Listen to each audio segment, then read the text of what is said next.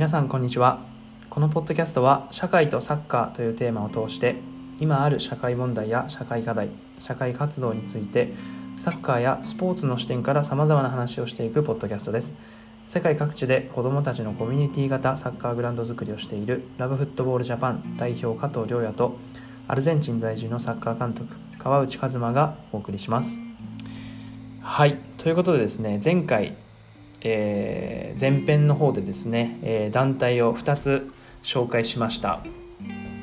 えー、ストリートフットボールワールドという団体とキックフォーライフという団体ですね。今回はですねその後編ということで、まあ、残り2団体ぐらいあるということでそちらの方を紹介してそこから話を進めていければなというふうに思っております。ついつい喋りすぎちゃうね。はい。意外とですね意外とですね15分で終わるんじゃねえかとかって言ってたんですけど意外と普通に喋っちゃうという現象が出てくるのが分かりました。まあ僕らもちょっと初めて音声コンテンツをやるので少しずつ成長していければい。いかなと思います。はい。よろしくお願いします。よろしくお願いします。はい。じゃあと前回の続きからやってくると、まあ、前回紹介したのが、うん。ストリートボールワールドっていうドイツの団体と、まあ、キックボールライブっていう、レソト共和国のじゃあ両方ともそのサッカーをツールに、あの社会科学開発に取り組んでいる団体になります。今日あの2つお話ししたいなと思うのが、まあ、サッカーではなくて、はい、いわゆるそのスポーツ、もっと広いもので捉えた時に、まあ、スポーツをツールに、あの課題解決に取り組んでいる団体の話をしていきたいなと思ってます。でちなみにこのスポーツをツールに、うん、この社会課題解決に取り組んでる団体って、うん、母さんはどれぐらいあるか知ってる？えサッカーが前回少なくとも100って言ってたんですよね。70, 70か国ぐらい。じゃあ300結構遠いんだけど。今あの正確にはカウントできてないから、はい、おそらくっていう感じなんだけど、うん、おそらくもう1000を超えた。マジ。これはある、まあ、ネットワークに登録している団体なので、はいはい、存在してるもの多いけれど登録しているものとしてじゃあ1000団体ぐらい少なくとも1000団体ってことか。そう、うん、でその数っていうのがやっぱり年々増えてて、うん、はい、あの前調べた時に、うん、2016年から2019年、うん、この3年間で増えてる数っていうのが、まあ、ちょうど350ぐらいだった。やっぱりそれがやっぱりあのこれだけ、まあ、スポーツっていうコンテンツが魅力的、うん、であのまあ、社会課題を解決するアプローチに使われていくっていうのが、まあ、起きています、なるほどね。なんかあれあれかな、あのそれこそその3年間多分 SNS とかが発達してきた時期っていうのもあるのかな、うん、なんか多分みんなこう、うん、あこういうことやってるんだってことを知るとやっぱりそういう連鎖って起きてきますよね。起きると思う、うん、間違いない、なるほどね、でもちろんその中でも、あのー、まだ財政的に厳しいところ、はいあったりもするんだけど、うんうん、まあ、今日お伝えするのはその中でも成功してるようなものが2つになります。はい、で1つ目があのスケーティスタンという、うん、スケボーをツールに、はい、スケボー。あの主に女性の女の子のうん、あのまあ、エンパワーメント、うん、つまりその成長をしているような団体になります。うんうんうん、えー、カズマ聞いたことある？えっ、ー、とですね僕それ前に聞いたことがなかったんですけどそれこそ加藤さんがあのフェイスブックかな？でその、うんうん、インタビュー記事みたいなものをそう流しててそうそうそれを見て初めて。そうそうそうそう。あのライターの和田さんっていう方がいるんですけどその方があの書いてたインタビュー記事を見て知ってでホームページとか見たりとかしてそれぐらいですかね僕が今分かってる情報としては。うん。まあ、彼らが何するかっていうと、うん、あの場所はアフガニスタン、はい、で始まりましたと。うん、でアフガニスタンであの最初はまあスケボーを使って、うん、あのまあ、スケボーを教えるようなことから始めたんだけど、うん、今もスケボーパークみたいなのを作って、でスケボーをすぐにその教育プログラムっていうのを実施してるんだよね。でアフガニスタンって、まあ、イメージしてもらえば分かりやすいんだけど、はいはい、まあ、や歴史的に女性がスポーツすることを、あの良しとされてないっていうようなのがあった地域なんだけど、で、まあ、そういったいわゆるあの、まあ、風習というか、うん、かつ今でいうともしかしたらステレオタイプ的なところもあるんだけど、このを破るために、あの女の子が、まあ、スケボーをしてるっていうようなビジュアルが確かに。もうすごく大きくんだよね。確かに確かにで最初は自分もそのなんだろうそのビジュアルがすごいクールで、はいはい、かっこいいな、うん、まあ、惹かれたんだけど、うん、あの今はちょっと違う見方をしてるところもあって、うん、あの彼ら2012年に、まあ、あのアフガンで、はい、あのまあ、自爆テロの被害を受けてそのプログラムに提供しているスタッフであるとか、はい、そのプログラムに参加していたあの女の子があの、まあ、命を失うっていうことをまあ経験してるんだよね。で自分も、まあ、こうした活動をしてるから分かるんだけどもうその時の気持ちも想像したらもうすごく、うん、なんていうのかな、うん、もう胸が張り裂けるというか、うん、いう感じだと思うんだよね。うん、そのねスケボーパーク作って、うん、あの女の子がスケボーしてるところ、うん、ある意味目立つから、標的にもされるっていうか、ことも考えるもちろん。だから彼の話しないから分からないけれど、まあ、プログラムを続けるかいけないかっていうと葛藤もあったんだろうけれど、まあ、結局今では、うん、今そのプログラムを,、をまあ、続けるっていうような、まあ、覚悟を決めて進み続けていると。で実は自分自身もそのこのスケーティスターの代表の、はい、オリバーっていう、うん、あの2011年に南アフリカで会って、うん、あそうなんですね。活動してる、うん。うん、すごくやっぱりなんだろうあの気さくな、うん、同い年ぐらいのかな、うん、いい青年っていうような、まあ、その子がそういう経験をして、はい。うん、そういった何を知ってなお、うん、今でも続けてるっていうところは、うんうん、もう本当に心から尊敬する。なるほどね。ぜひ皆さんにあのホームページ見てもらって、うん。ビジュアルもそうだし、うん、最近は動画もコンテンツもすごいあるから動画見てほしいなと思うな、ね、そうだから僕もそのホームページまあ初めて見た時にいろいろあのインターネットで見ててでホームページを見ると一番最初にあの動画というかまあスケーティスタンのこうコンセプト動画というかが出てくるんですけどやっぱりなんだろう。こうスケートっていうなんだろうなこうある種こうストリートというかこ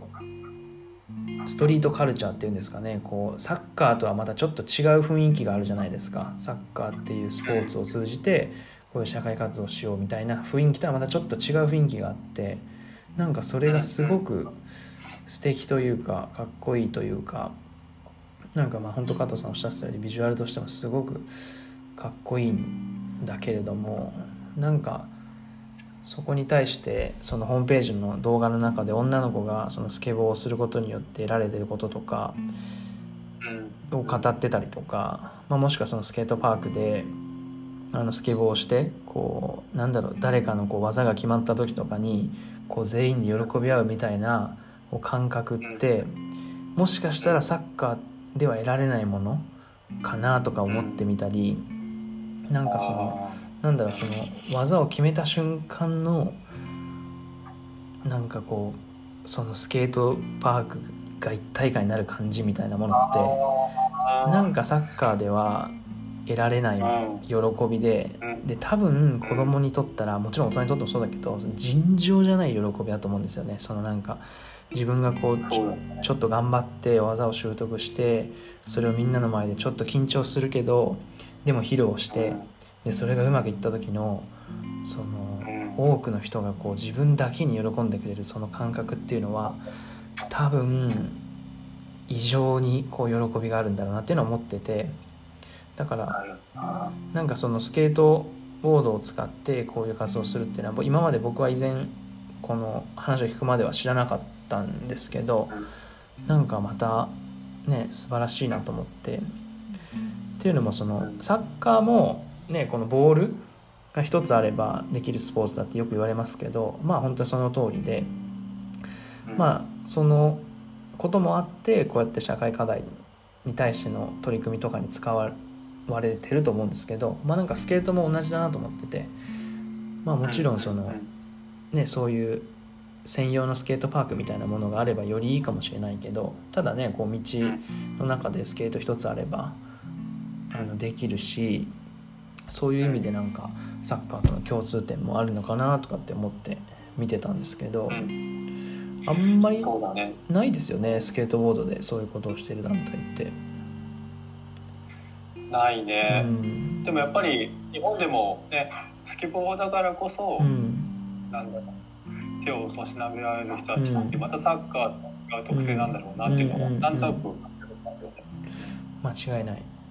間違いない。やってるそのスケートボードを楽しんでる層とサッカーを楽しんでる層っていうのはやっぱ明らかに違いますよね。そのいろんな部分で。マインドとか。生き方とか。だからなんだろうこのね自分のこのサッカーっていうものをツールに使い始めて、うん、でかつフットボールで言うならそれが、そのサッカーをする場所グラウンド、はい、スポーツグラウンドっていうのが、はい、あのコアコンテンツになっていくわけだけど、うん、やっぱり他のものはどうなのって考えた時に、いろいろ考えることがもちろんあって、でただすごく自分たちが意識しなきゃいけないなって思うところが、その変化の大きさっていうものを、うん、なんか自分たちの尺度だけで測っちゃいけないなって思うことは多々あって。マが言ってみたいでさ、うん、スケボーパークで技が成功した時の気持ちって、多分ねなんか社会的インパクトはどうなのみたいな話になっちゃうとさ、あの酷評する人がいるかもしれないけれど、ね、そうじゃないんだねと思って、うん、そのその変化とか、うん、些細な体験分が、うん、その誰かにとっては重要でなくても、その当事者にとっては、もう死ぬほど重要でいや本当です、ね、自分の存在意義とか、ね、自分がここにいていいんだっていうような話であるとか,、なんかそれぐらいもう政治に関係するほど、まあ、影響が大きいことにもなるんだなって思うことがあるから、やっぱりそのねいろんなサッカー選手とかサッカークラブとかメーカーとかがこういったスポーツツールに活動していく中で、いろんな手段があるんだけど、もちろん一番いいねあのサポートができればいいんだけど、仮にそうじゃなくたとしても、その変化の部分をなんか自分らが知ってる経験から測ることよりも、そのもらう側の立場支援を受ける側の人たちの立場なって考えると、うん、すごく意味があるんだろうなっていうのは、うん、すごく思うな。なるほどね。そうだよな。また話が長くなりそうだから。面白い。いや長くなりますね。本当ですね。まあでも本当に今後もちょっと僕もこの団体は注目していきたいなと思います。すごく。まあ学ぶところもそうですよね。ものすごくね。多いな。うん、うん、そしたら、うん、次に続いて紹介するのが、まあ、デンマークの団体で、はい、デンマークはい。ゲームゲーム。っていう、うん、ほう。でここは実はそのストリートスポーツっていうのをツールに使っていて、うん、まあ、そういうことサッカーであるとか、はい、バスケスケボーダンスまたはその DJ みたいな。っていうことをあの通じてその若者を育成するっていうことをしてるんだけど。自分がすごく、あのー、面白いなって思ったのが、うん、まあ、2, 点2点あって、はい、一つはそういったソフトコンテンツだけじゃなくて、うん、いわゆる施設作っちゃってるなるほど。ぱりそうそういうスポーツができる場所を、うん、あのまあ、自分たちで作っちゃうと、うん、そうそう。でそこでそのソフトプログラムを提供していくんだけど、うん、そのプログラムっていうのがあのゲームメーカーゲームプレイメーカーっていう、うん、あのユースリーダーを育成して、うん、でユースリーダーからさらにあの下の世代にプログラムを教えていくっていうような、そのいわゆるピアトゥーピアっていう、まあ、手法を使ってるんだよね。でこのピアトゥーピアっていうのが実は結構途上国で用いられることがあって、はい、あのまあ、課題を抱えている子どもとか若者に対して、うん、なんか大人が説教じみて話すよりも、うん、年齢の近いが話をした方がなるほどあの話を聞くっていうようなことがやっぱりあるんだよね。でかつその人がなんかその、うん、いわゆるそのユースリーダーとして、うん、あの成功するような人であれば、うん、ロールモデルになって、はいはいはい、あ友達とかがあこうなりたいっていう目指していくだろうし、うん、でロールモデルになっているそのユースリーダーの子たちも、こうやって子供たちに対して責任みたいなのを感じていくっていうような。うん、それここで、まあ、その自己肯定感を高めていくようななるほど。あ好影響があるからこのピアトゥーピアっていうのは結構持ち上げることが多いんだよね。なるほどね。でこれもあのやっぱりビジュアルがすごくあの、うん、いいから、ぜひそのゲームデンマークっていうところのウェブサイト見てほしいと思うんだけど、なるほど、ね、もちろんュアルだけじゃないっていうのがすごくあって、はい、でそのソフトプラグマンっていうのでそのユースリーダーを育っていくんだけど、うん、具体的に何するかっていうと、はい、まずはそのストレートスポーツの競技としてのトレーニングっていうのをやるんよ。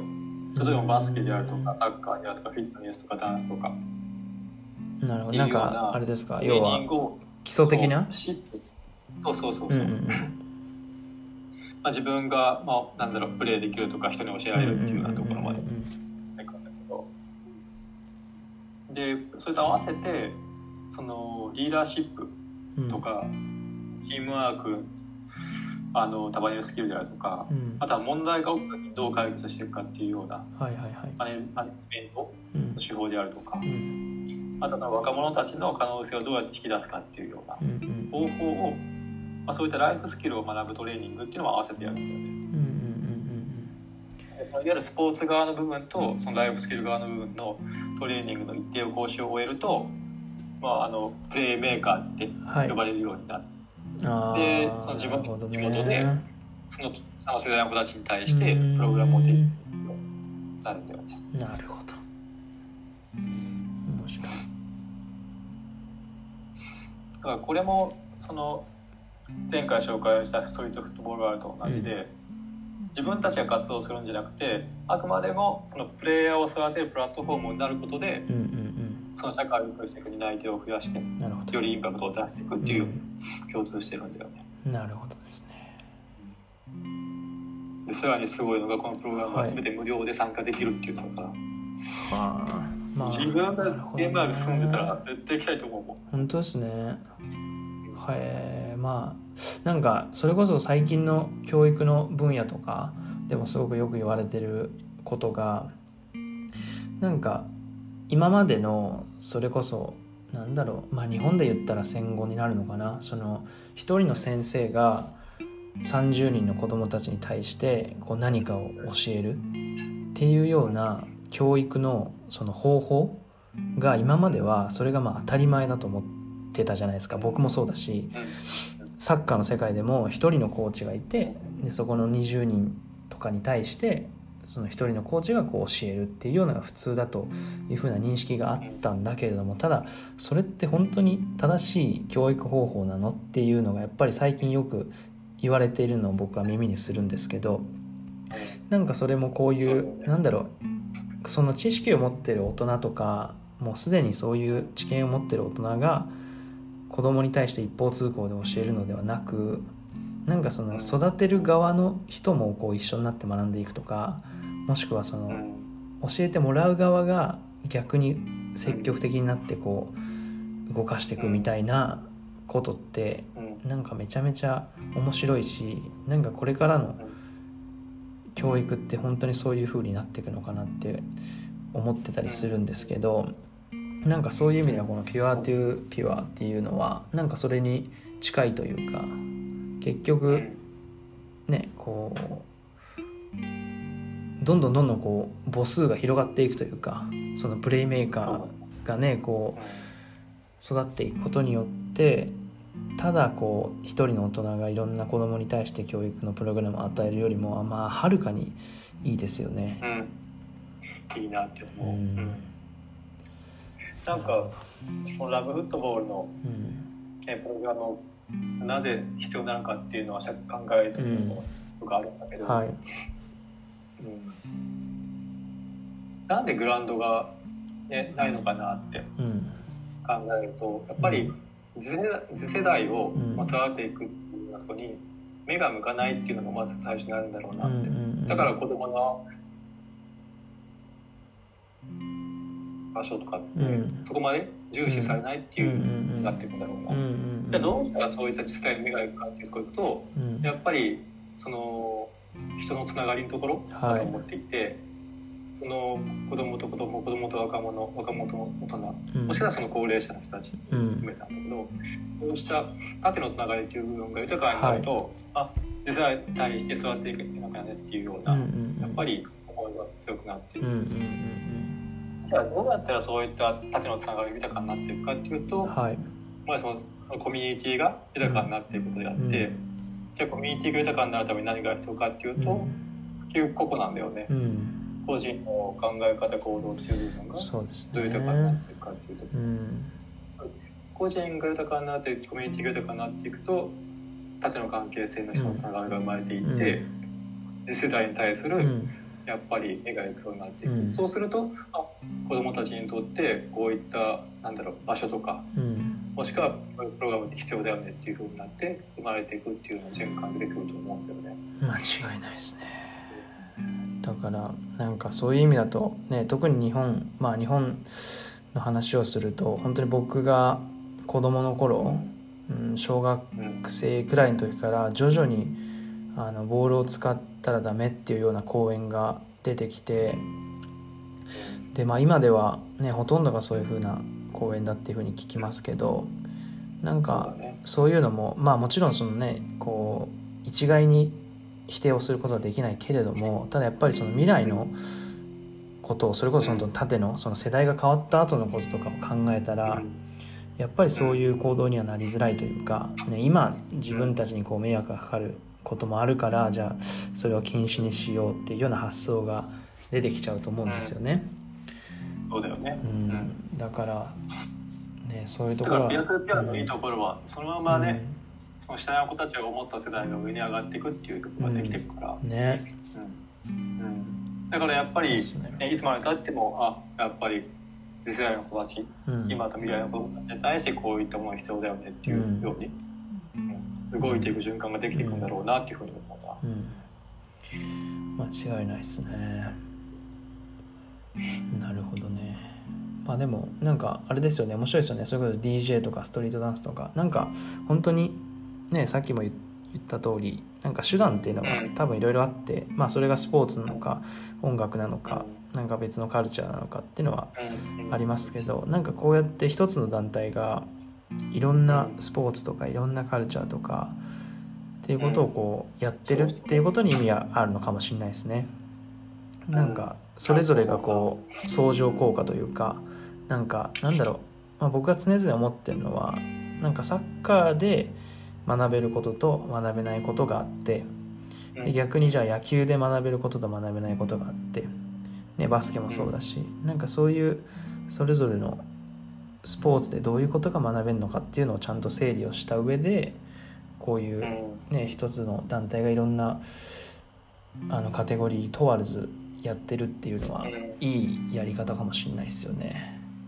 そうだよね、うん、思うな。可能性は広がるというか。なるほどね時間がした。めっちゃ現場に行きたいな。本当っすよね。また見たらねまた絶対違いますよね、うん、8カ国でやってるんですねもう。そうね今デンマークガーナ、ギリシャ、ヨルダンレバノンリトアニアマルタソマリランドか、そうだね8カ国だね。なるほど。なんか機会が面白いね。これらの国でこういったそういったスポーツがさ、うん、ね、役立つんだっていうのが、うん。うん、面白いなと思本当ですね、なんかこの国の選び方とかというか何て言うんだろう。この活動の拠点とかも聞いてみたいですよね、ね、なんでそうだよね。マルタを選んだのとかなんでギリシャなのとかなんか気になるところですね、まあちょっとその辺もまたいつか機会があって進展があればどこかで話ができればいいですねそうだね。はい。そんなこんなでもう25分今日経ってしまってるので。あでも今回収まってよかったわそうですね。30分以内に収まったのでこの辺でお開きにしたいんですけど。まあでも本当にこうやってあのいろんな団体を知ることであこういうことをしてる人がいるんだなっていうのはまず知れたりとか調べるきっかけになったりとかっていうのはすごくいいと思うし、まあ、僕自身もあの多分ねこれを聞いてくださってる方々と同じようにあのまだまだ知らないことがたくさんあるのですごくいい機会だなというふうに改めて思いました。なんか2回目3回目ですけどすでにもう始めてよかったなっていうあの勝手にこっち側が思ってるっていうそういう現象が起きてますけど。まあ、なんかすごい期待しちゃうのが、はい、あの前回と今回紹介したところ、はい。はい、興味があるんだったらもう、うん、早速連絡取ってほしいなってね。でなんか連絡取ってみましたって、うん、でどうなったみたいな話が聞けたらすごいいいな。間違いない。でも、うん、なんか本当にこういうまあもちろん一括りにはできないけどただこういう活動をしてる人たちってなんかいきなり連絡してなんか全く拒否するみたいなこと考えられないですよねみんなこうなんだろう。考えられるごめん。考えられる。ごめんなさい。考えられるみたいですね。ある。んだ。それはじゃあ現実を知ってね。うん。なるほどね。まあいろいろありますからね。各団体にも。なるほどなるほど。でもそれは面白いですね。わかりました。そしたら今回はこの辺でお開きにしたいと思います、はい、また次回もい。ろいろと話をしていければいいなと思います。今日はありがとうございました、ありがとうございました。はい。それではまた。さようなら。バイバイ